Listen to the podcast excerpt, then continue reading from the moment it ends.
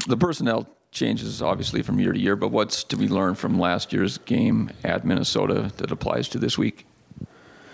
Well, you know, I thought it was uh, not as we didn't know it, but Big Ten basketball a little more physical. Um, you know, I thought we were kind of overwhelmed with some of the physicality of the game. You know, got away from us with some turnovers, but um, yeah, we've got new new teams right here. Uh, they're really good defensively. Minnesota is. You know, they do a nice job. They kind of they have a plan. They do what they do all the time. Um, and I think, you know, I just finished watching their Oklahoma game where they were in control of, and then kind of lost lost the handle late. Um, but they really guard collectively, and then they've got all the pieces. Uh, plenty of three point shooters, a great post presence. You know, they run some, again, it's kind of like uh, smash mouth basketball, you know, trying to make you earn things. So we've, we've, we got to have a good week of practice and, and get ready for that. Larry, it's a small sample size, but are, are you sensing that this team has, you know, pretty has developed a good chemistry so far in the season? Yeah, no, we're as close as a team I've ever been a part of. Um, a player, coach, it's just got a good good vibe to it. We've got some good leadership, and not only leadership, but I think we got a bunch of guys that are willing to pay attention and follow the lead, and um, you know, playing together. It's uh, it you know, but the, the the key is when adversity strikes and and I think we had a couple of those glimpses when we were at Nevada, where where you know the wheels kind of came off and we were able to regroup. Those are those little miniature defining moments that uh, you know allow you to have a little bit of faith in each other to to stay consistent with whatever it is we're doing and get those leads back.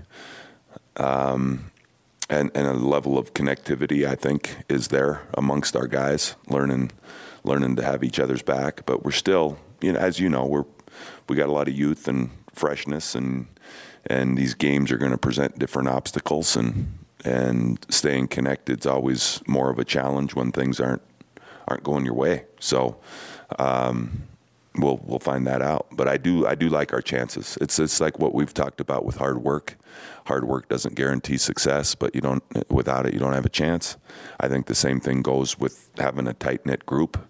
You know, you can be really close and connected, but that doesn't mean you're going to be successful. But I don't think you have a chance if you're not. And so I, I like the fact that we uh, we do have a, a real cohesive group because you have you know a lot of youth in this group, freshmen, sophomores. Do you, do you feel like that kind of adds to that? There's not a lot of uh, guys that are, are able to say, well, this is how it's done, or the, you know whatever, trying to get their own. That it, they all kind of just band together because they have nobody else but themselves. Yeah, I think I think we know that and we've discussed that a lot during the summer and early in our practice sessions this fall.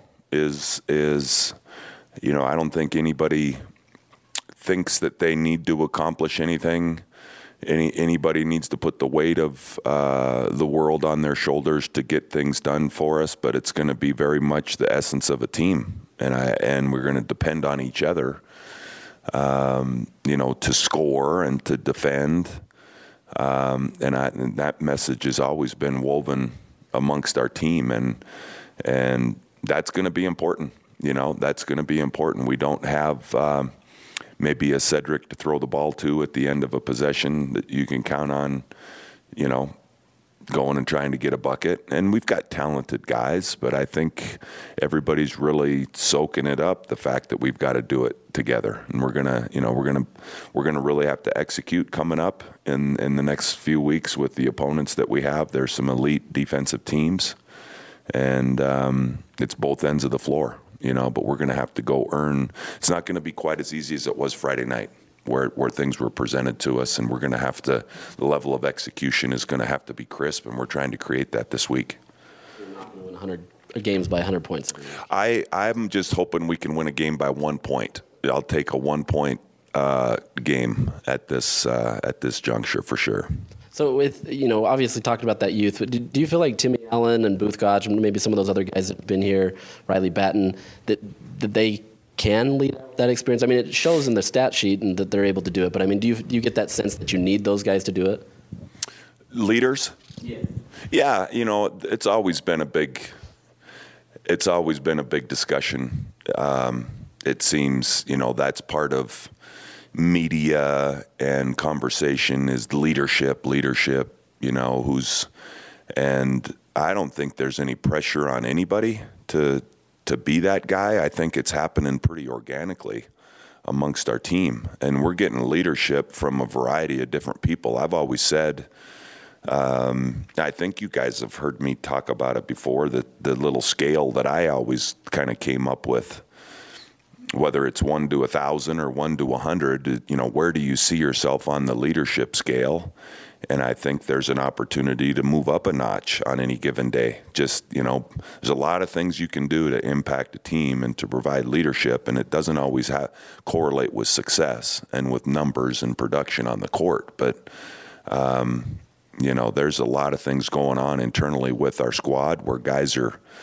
It's really cool. There's guys helping each other, and there's guys that uh, are asking for help when they don't know what's going on. I think there's always been kind of that dynamic with the male-driven male group. You know, the old joke about how we'll never stop and ask for directions. You just try to forge your way through it until your wife wants to kill you, kind of deal. Uh, we've got guys that are showing a little bit of vulnerability and want to be taught, and instead of battling and trying to sort it out on their own, are actually asking for for help, whether it be a teammate or the coaching staff. So it's leadership's funny that way. You know, you you uh, you have to have a group that wants to be led, and I think your leaders don't always want to be the leaders. They need to have an opportunity to be led and told something. So we don't really have a group of know-it-alls, and um, and it's it's a fun group to be around. The energy is good, and then when we're having a lot of great little connections within a big group. Uh, without naming names, what's your level of happiness with the way this recruiting class for tomorrow has come together? Oh, it's it's awesome for us. Um, you know, I think from a basketball perspective, from being some highly skilled players. Um, uh, that's that's a huge part of it. Obviously, you have to recruit talent and and guys that understand the game, but uh, they all are they're just great kids. You know, they're they're really unique kids. They're not all the same. Eh, eh, different personalities um, that I think is going to add, you know, a, a, great deal to the existing group that we have already. And I think there's some physicality amongst those kids, maturity and size and weight room that isn't always the case with freshmen. Uh, a few of them in particular, and um, you know some athleticism that we haven't had in the past, where um, you know that can be fun if it's used properly. So. Yeah, I just I think about the term DNA, and we talk about it in our program being different, noticeable, and appealing. And each one of those kids are, in their own way, are are they're different, and they're very noticeable and they're great kids. They're high character kids from from great families, and uh, it's an exciting time. It's it really is for us. After the Nevada game on the post game radio, you said something to the effect of, uh, as a coach and as a staff, going back to square one this year. Uh, can you elaborate on what you meant by that? Well, I just think there's an awful lot of teaching, Kurt, that goes on, you know, and and you have to kind of assess your class. You know, if if we were all put in a teaching mode to.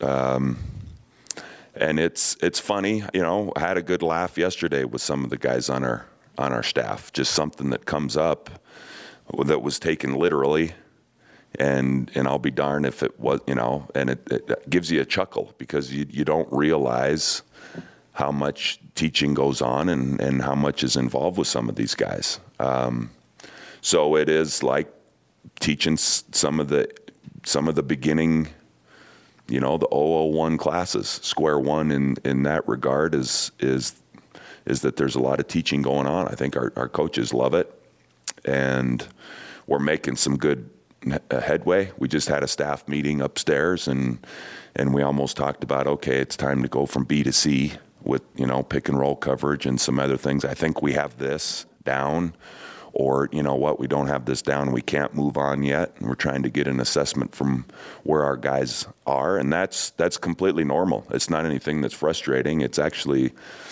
uh, invigorating a little bit to to go back and you're kind of refreshing yourself on on some of the things back to some of the simpler things or the so-called little things. Um, so it's it's um, it's kind of neat for all of us. I think. I think that's what I was referring to in the in the comment. And then uh, along those lines, I've got some glimpses of Coach Martinez working individually with players. Is that kind of his niche for right now, or, or strength maybe? Yeah, I think he's uh, you know he's really good. He's quite a player himself. He understands skill development.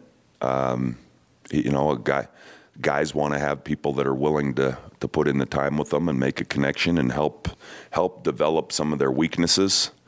Um, you know, identify those weaknesses and work on them. And and uh, and Henry's also been doing some international recruiting, certain areas that he's he's familiar with. And you know, he's one of those guys. Also, it's you know, we've been really fortunate to have the staff primarily intact the whole time and you get to learn each other's nuances and strengths and weaknesses. So not only are we teaching a group of players a bunch of new things, but we're trying to incorporate a staff member, uh, actually Donnie as well, um, into what we're doing, and everybody's getting the lay of the land and finding their finding their niche within the organization. So it's that's kind of been interesting too to you know, not have the same old status quo that you kind of get used to, but you throw in some new personalities. So it's it's kind of spicing up the whole program. And, one scheduling question: the, you haven't returned the Missouri game yet. Is, do you still owe them that at yeah. some point? Yeah, next year we'll be. You can pencil that one in. We'll be at Missouri. We had a few glitches with uh, with getting it done this year, so yep. You're paying attention. with, with a guy like Rylan Jones, what what makes it possible for him to even be in the ballpark of a triple double or yeah triple double? You know, like what what is his skill sets that that kind of lends himself to that type of play? Well, you know, I think I think Rylan is is a young man, uh, a basketball player that that makes the play that's presented. You know, uh, I don't think he was comfortable knowing that he needed a couple points to get a triple double. It, it, was pretty obvious. I, you know, tried to call a couple plays to get him a shot, and he just is a little bit, you know, uh, unassuming that way. And and I think if I, I think I've watched him long enough that he's going to try to get his teammates involved and find them shots, and there were plenty of those available uh, Friday night and not just credit to Rylan and Both for being able to get triple doubles, but the, the, shots have to go in. You know, that's the other factor. It sounds really easy, but um, so both those guys were distributing the ball with their teammates. They both had almost 10, I think, eight and nine rebounds at halftime. And I addressed that before the game is, is how we had to improve from the Nevada game on, on collectively rebounding the ball. We had our smalls, some of them were leaking out uh, thinking about transition, and we gave up second shots and opportunities that way. So um, I think our bigs were a little bit locked up at times with their the other team's bigs, and the guards come in and free rebound, and they love it because then they don't have to receive an outlet pass and they can push it. Um, so that makes your fast break a little better and. And uh, yeah, so it's I think in the case of Rylan, he's always been a young man that's good to, I guess just to make it simple is going to take the, make the play that the game presents to him and not make up his mind ahead of time. And um, and so I, he checked all those marks, I think, and took a number of charges as well. He's a tough kid. You know, you have to be tough-minded to to rebound and do some of those things and get put your body in front of people. I think we took eight charges as a team, and the goal was four, one, one every ten minutes, and we got one every five minutes. So those kind of things, um, besides fancy triple double stats and all of the offensive firepower means I think that we're committed to, to both sides of the ball. Okay. I thought somebody was going to say something about my jazz hat. It's game day. Okay.